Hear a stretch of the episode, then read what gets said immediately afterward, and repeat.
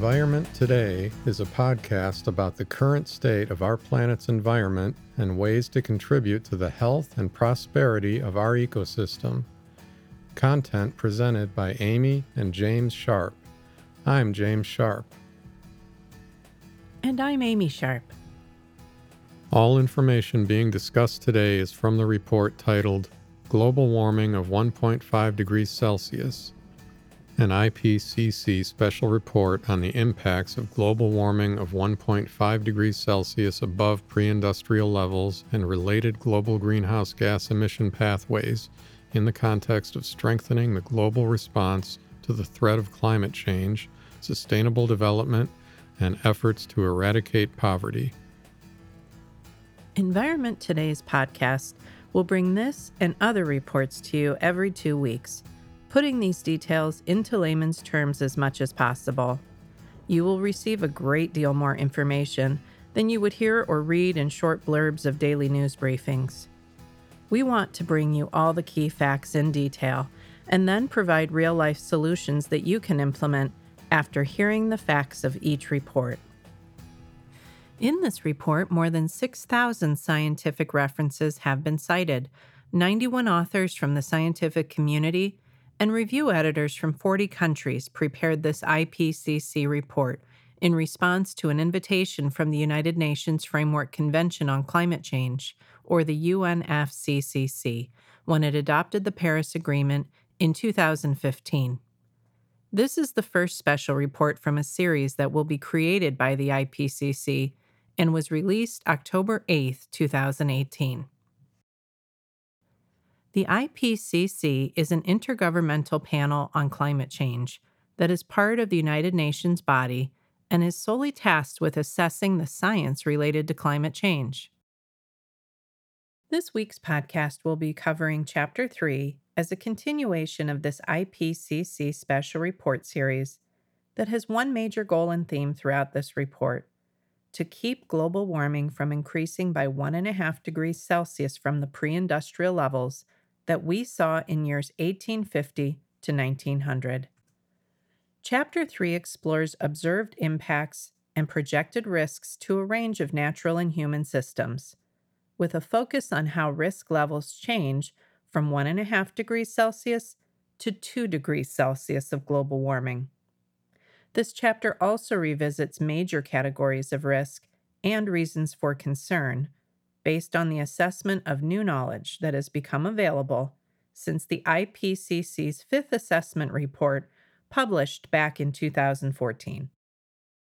As we've noted many times through the first two chapters of this report, the global climate has changed relative to the pre industrial period, and there are multiple lines of evidence showing that these changes have had impacts on organisms and ecosystems, as well as human systems and well being.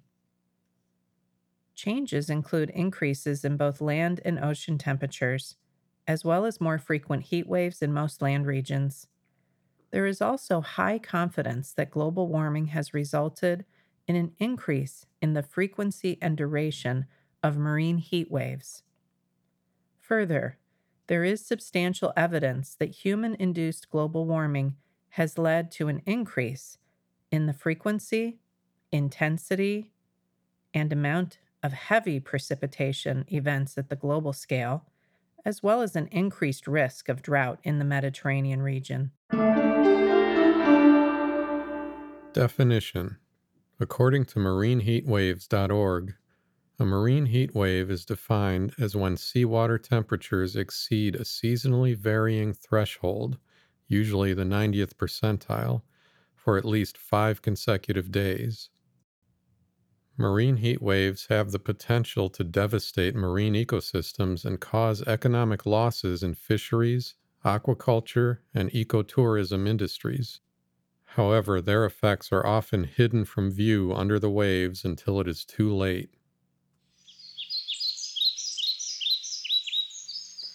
There is no single one and a half degrees Celsius warmer world. In addition to the overall increase in global mean surface temperature, or GMST, it is important to consider the size and duration of potential overshoots in temperature. overshooting by 1.5 degrees Celsius poses large risks for natural and human systems, especially if the temperature at peak warming is high, because some risks may be long lasting and irreversible, such as the loss of ecosystems. If overshoot is to be minimized, the remaining equivalent CO2 budget available for emissions is very small, which implies that large, immediate, and unprecedented global efforts to mitigate greenhouse gases are required. We talked about the CO2 budget available for emissions in detail in our last podcast. Large, robust, and widespread differences are expected for temperature extremes in various regions of the world. During the warm season, the strongest warming is expected to occur at mid latitude regions by up to two times more than the 1.5 degrees Celsius increase. During the cold season, high latitude regions can expect to see warming increases of up to three times the 1.5 degrees Celsius increase. The strongest warming of hot extremes is projected to occur in central and eastern North America Central and Southern Europe, the Mediterranean region, including Southern Europe, Northern Africa, and the Near East, Western and Central Asia, and Southern Africa. The number of exceptionally hot days are expected to increase the most in the tropics, where interannual temperature variability is lowest. Extreme heat waves are thus projected to emerge earliest in these regions, and they are expected to already become widespread there at 1.5 degrees Celsius global warming. Limiting global warming to 1.5 degrees Celsius instead of 2 degrees Celsius could result in around 420 million fewer people being frequently exposed to extreme heat waves and about 65 million fewer people being exposed to exceptional heat waves, assuming constant vulnerability. According to the World Meteorological Organization at WMO.int, intensity, frequency, duration, timing, and spatial extent mark the differences in a heat wave's index, such as severe, extreme, or exceptional heat waves.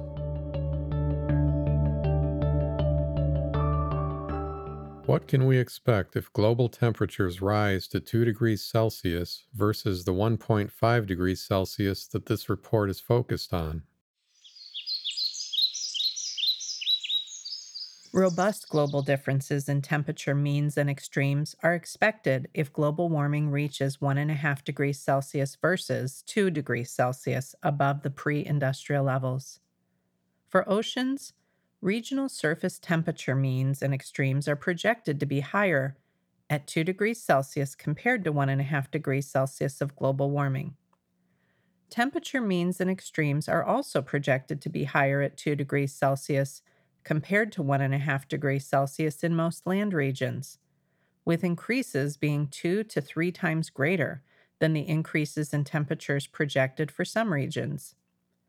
Robust increases in temperature means and extremes are also projected at 1.5 degrees Celsius compared to present day values. In a best case, worst case scenario, we can see that ranges in various regions can be dramatically different than the 1.5 degrees Celsius or 2 degrees Celsius global increases above pre industrial levels. In central North America, the 1.5 degrees Celsius global increase can mean something much different for this region. Warming for central North America at the 1.5 degrees Celsius level is expected to be a best case increase of 2.65 degrees Celsius, with a worst case increase of 3.11 degrees Celsius. If we look at the 2 degrees Celsius global average increase, this same region could expect to see 3.18 degrees Celsius best case and 4.06 degrees Celsius worst case temperature increases. In the Arctic, the 1.5 degrees Celsius global increase can also mean something much different for this region. Warming for the Arctic at the 1.5 degrees Celsius level is expected to be a best case increase of 4.93 degrees Celsius, with a worst case increase of 6.2 degrees Celsius. If we look at the 2 degrees Celsius global average increase, this same region could expect to see 6.24 degrees Celsius best case and 7.69 degrees Celsius, or an almost 8 degrees Celsius worst case temperature increase. The temperature spreads being noted can vary higher or lower due to both modeling uncertainty and internal climate variability.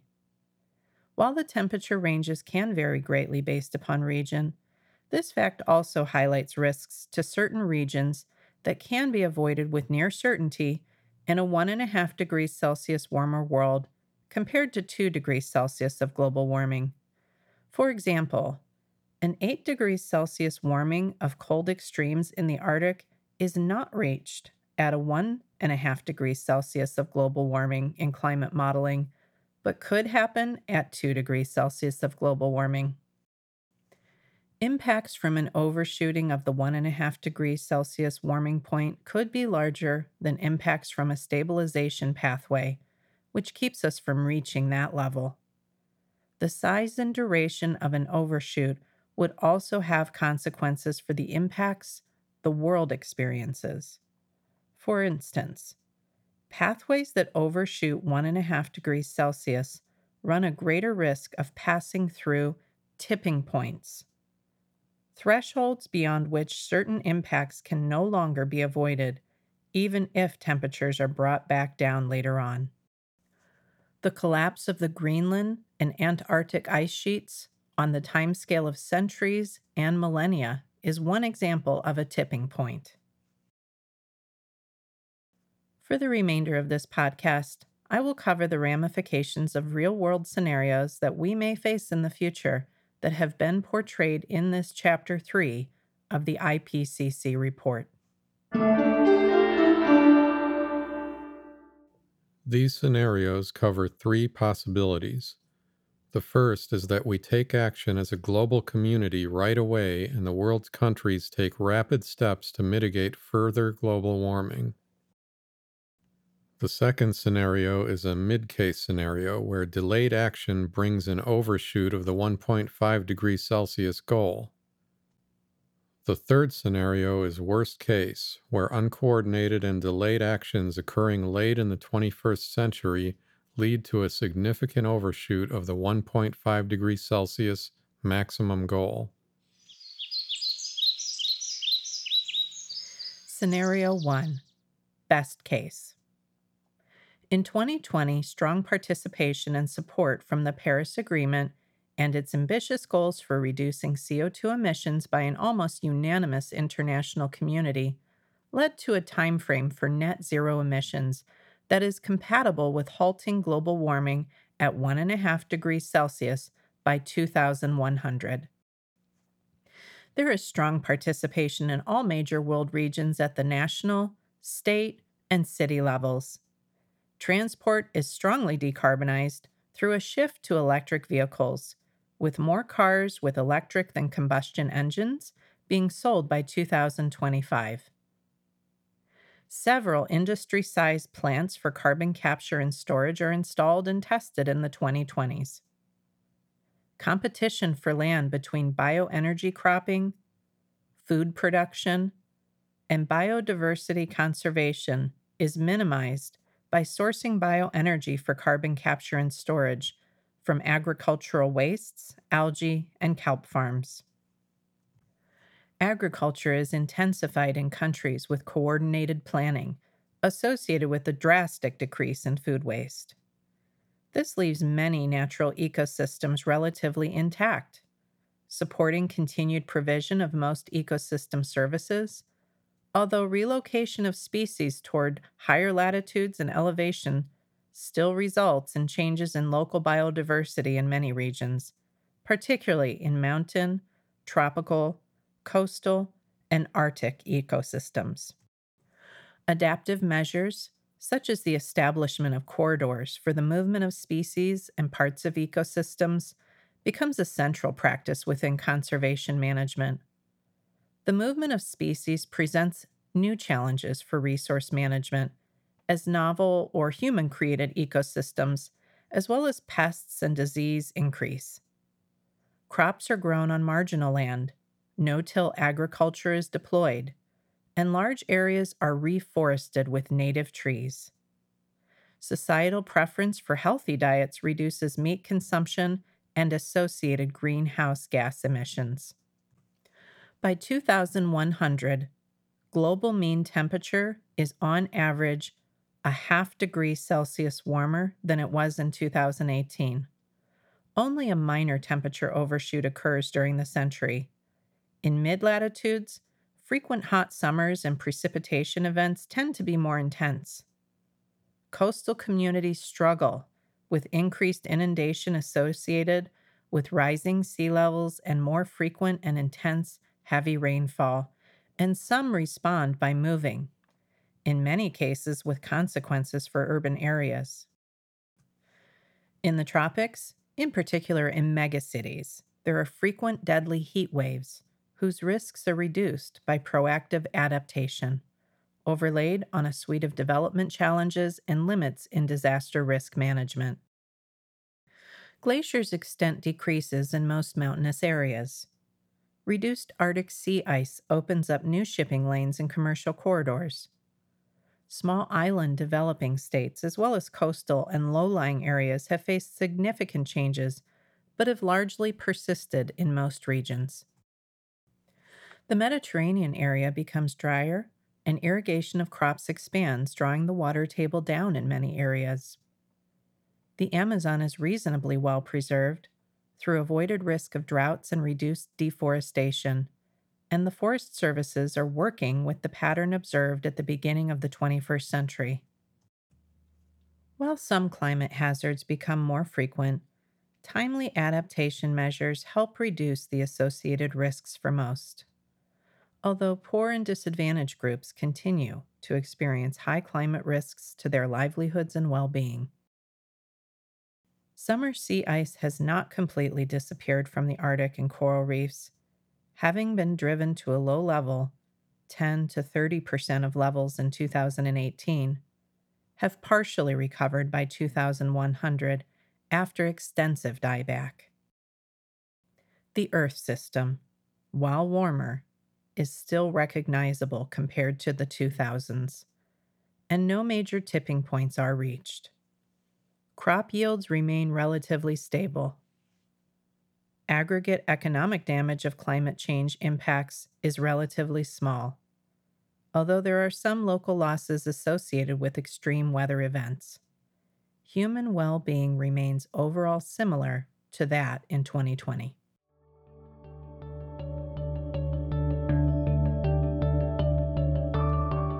Scenario 2 Mid case scenario. The international community continues to largely support the Paris Agreement and agrees in 2020 on reduction targets for CO2 emissions and timeframes for net zero emissions. However, these targets are not ambitious enough to reach stabilization at 2 degrees Celsius of warming, let alone 1.5 degrees Celsius. In the 2020s, internal climate variability leads to higher warming than projected, in a reverse development to what happened in the so called hiatus period of the 2000s.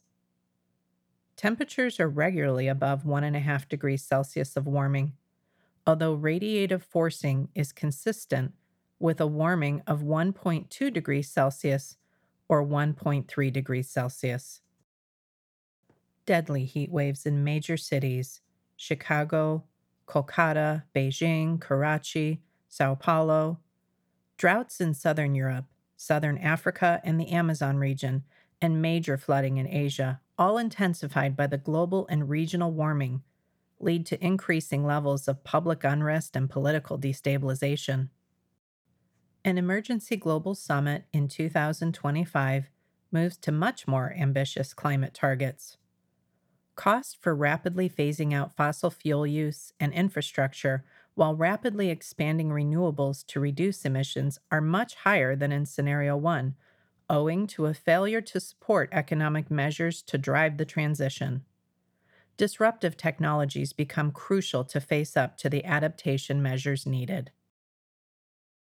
Temperature peaks at 2 degrees Celsius of warming by the middle of the century before decreasing again, owing to intensive implementation of bioenergy plants with carbon capture and storage, without efforts to minimize the land and water footprint of bioenergy production. Reaching 2 degrees Celsius of warming for several decades eliminates or severely damages key ecosystems, such as coral reefs and tropical forests the elimination of coral reef ecosystems and the deterioration of their calcified frameworks, as well as serious losses of coastal ecosystems such as mangrove forests and seagrass beds, leads to much reduced levels of coastal defense from storms, winds, and waves.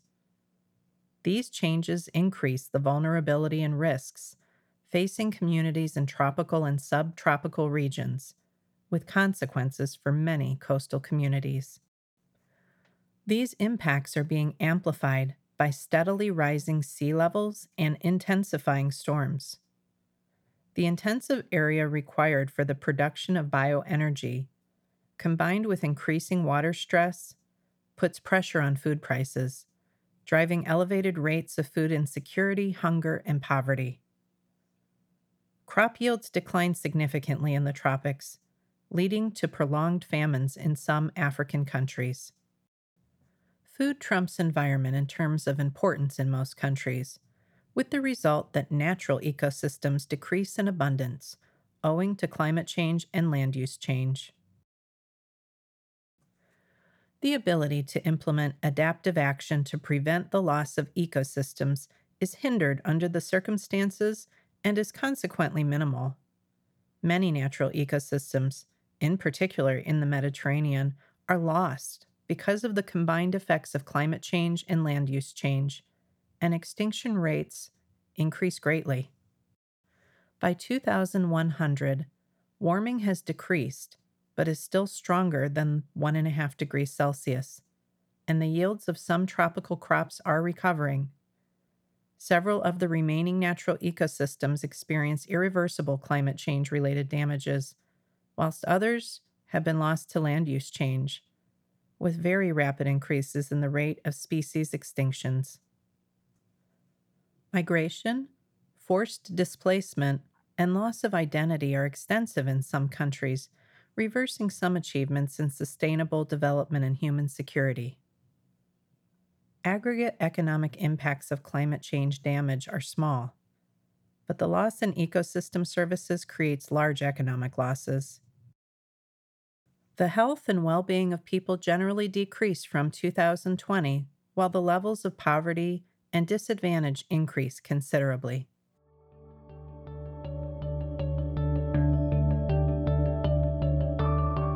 Scenario 3 Worst case. In 2020, despite past pledges, the international support for the Paris Agreement starts to wane.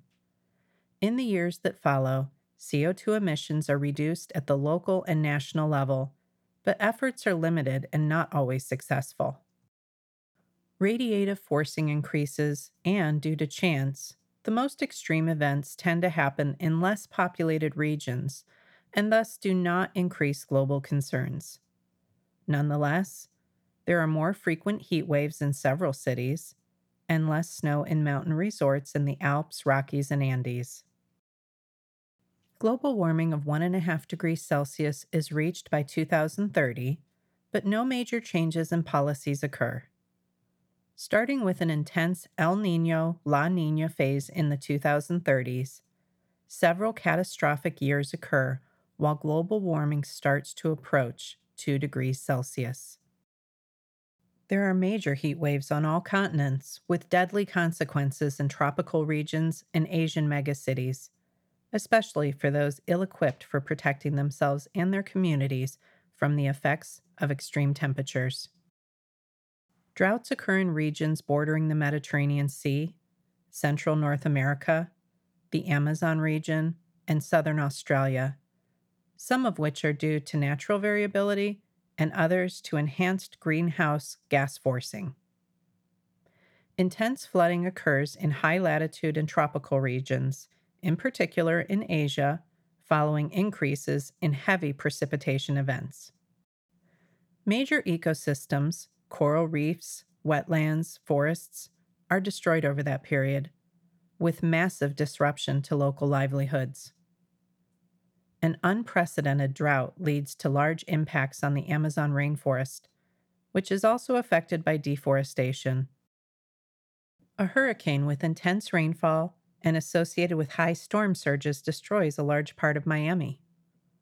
A two year drought in the Great Plains in the USA and a concomitant drought in Eastern Europe and Russia decrease global crop production, resulting in major increases in food prices and eroding food security. Poverty levels increase to a very large scale, and the risk and incidence of starvation increase considerably as food stores dwindle in most countries. Human health suffers. There are high levels of public unrest and political destabilization due to the increasing climatic pressures, resulting in some countries becoming dysfunctional. The main countries responsible for the CO2 emissions design rapidly conceived mitigation plans and try to install plants for carbon capture and storage, in some cases without sufficient prior testing. Massive investments in a renewable energy often happen too late and are uncoordinated. Energy prices soar as a result of the high demand and lack of infrastructure.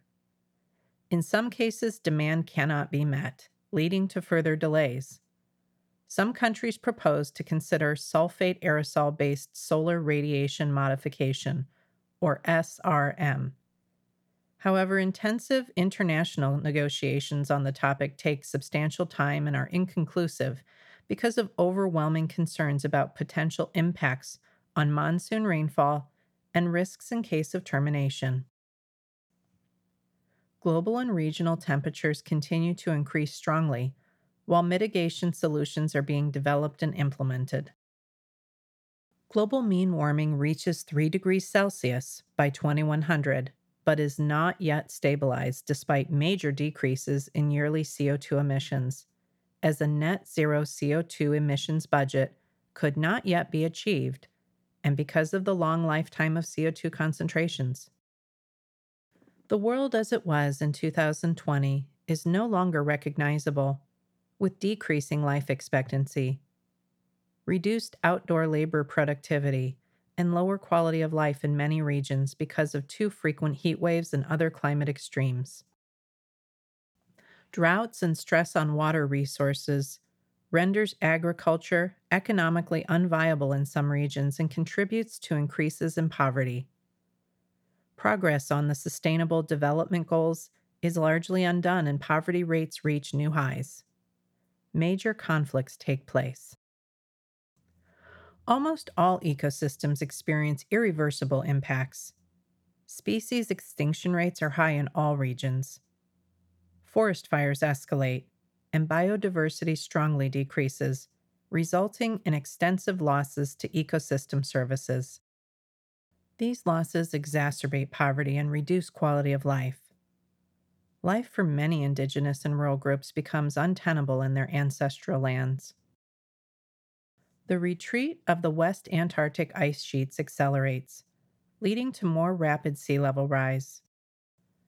Several small island states give up hope of survival in their locations and look to an increasingly fragmented global community for refuge aggregate economic damages are substantial, owing to the combined effects of climate changes, political instability, and losses of ecosystem services. The general health and well being of people is substantially reduced compared to the conditions of 2020 and continues to worsen over the following decades. The effects of global warming and the many ancillary risks that have come from it are well depicted in this chapter. What is one thing you can do to make a difference today and move us to a place of progress? Becoming vegetarian is a growing trend today, with approximately 6 to 8 million adults in the United States who eat no meat, fish, or poultry, according to a Harris Interactive poll commissioned by the Vegetarian Resource Group. Harvard Health Publishing states that compared with meat eaters, vegetarians tend to consume less saturated fat and cholesterol, and more vitamins C and E, dietary fiber, folic acid, potassium, magnesium, and phytochemicals or plant chemicals, such as carotenoids and flavonoids.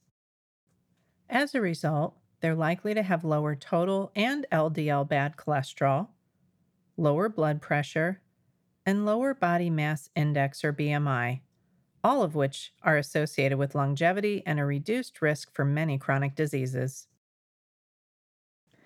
Vegetarians may have a lower risk for heart attacks, and eating lots of fruits and vegetables can reduce the risk for certain cancers.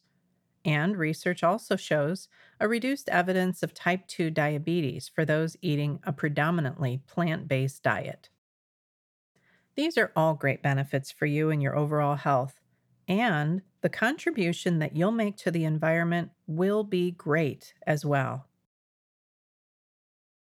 On the website downtoearth.org, you can find the top 10 benefits for the environment by changing to a plant based diet. Did you know that cows and sheep are responsible for 37% of the total methane generated?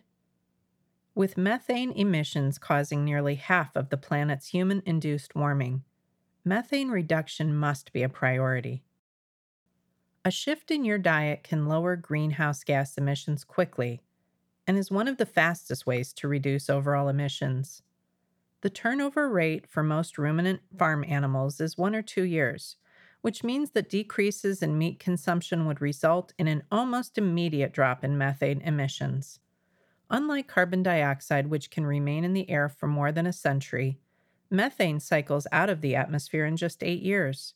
Therefore, lower methane emissions translate to cooling of the earth quickly. Less farm animals means less methane.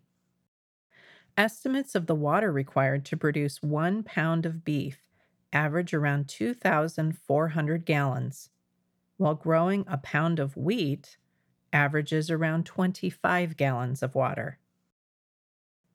Pollution of our waterways is caused by animal waste, antibiotics, and hormones entering the water cycle alongside chemicals from tanneries, fertilizers, and the pesticides used to spray feed crops. Manure or wastewater containing manure severely harms river and stream ecosystems. Farm animals produce about 130 times as much excrement as the entire human population of the United States. Since factory farms don't have sewage treatment systems as our cities and towns do for human waste, this concentrated slop ends up polluting our water, destroying our topsoil, and contaminating our air.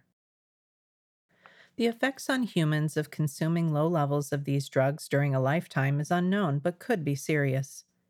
Antibiotics given to farm animals include penicillin, erythromycin, and inorganic arsenic, the most toxic form of arsenic.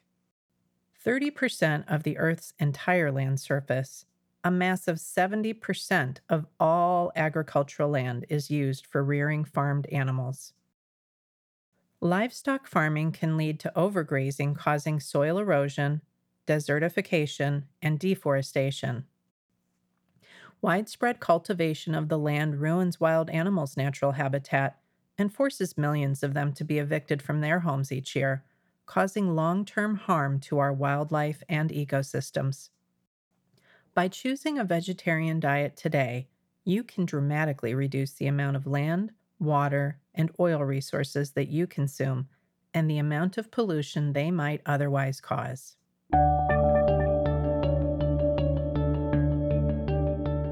Thank you for listening to our Environment Today podcast and we hope you found the information from Chapter 3 of the IPCC report useful.